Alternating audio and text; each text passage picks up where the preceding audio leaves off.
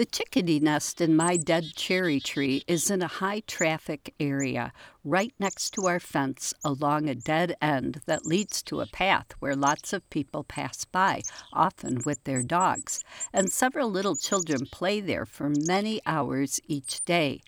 Our neighbor's driveway is directly across from the nest, so their cars come within less than 10 or 15 feet a few times a day.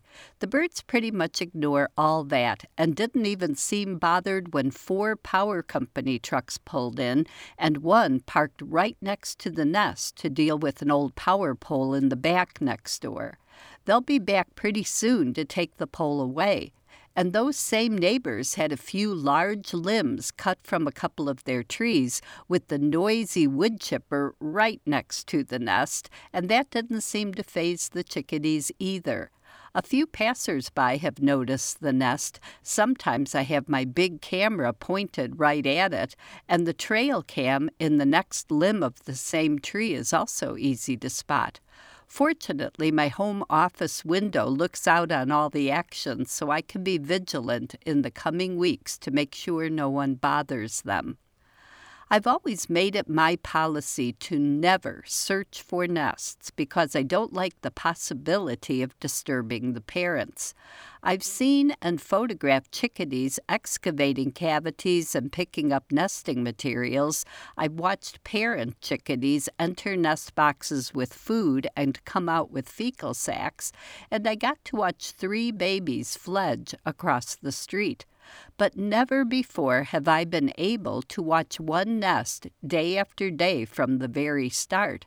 Luckily, this chickadee pair is uniquely trusting of me because they've been coming to my window for a full year for mealworms.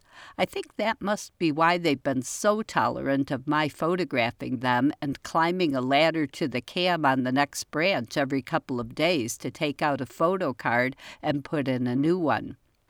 I was thinking a lot about trust on Friday when someone calling themselves Chickasaw County Gentry posted a new comment on a blog post I'd made way back in 2012 called Friendly Chickadees. They wrote, quote, once I killed a chicken snake in my yard and dropped it off about a hundred feet in the woods next to my house. About twenty minutes later, I walked out my front door and was met by several chickadees in the tree limbs just over my head, chattering and carrying on in great distress. Having gotten my attention, they then flew into the woods, then back to me. They were only four feet from me at times. Initially, I didn't understand what was going on until I saw they were directing me to the dead snake in the woods. I got a shovel and demonstrated to them I had killed the snake, and then buried the snake to the great satisfaction of the chickadees. I was shocked that birds asked for my help and knew that humans would kill snakes. Has anyone experienced this communication before? End quote. Well, I can't think of any time chickadees have approached me specifically for help other than wanting me to fill the feeders or hand out some mealworms. And I'm afraid if they ever wanted someone to kill snakes, they'd have to look elsewhere, though the red bellied and garter snakes up here aren't much threat to chickadees anyway. But I wonder if any listeners have had a similar experience. Let me know. I'm Laura Erickson, speaking for the birds.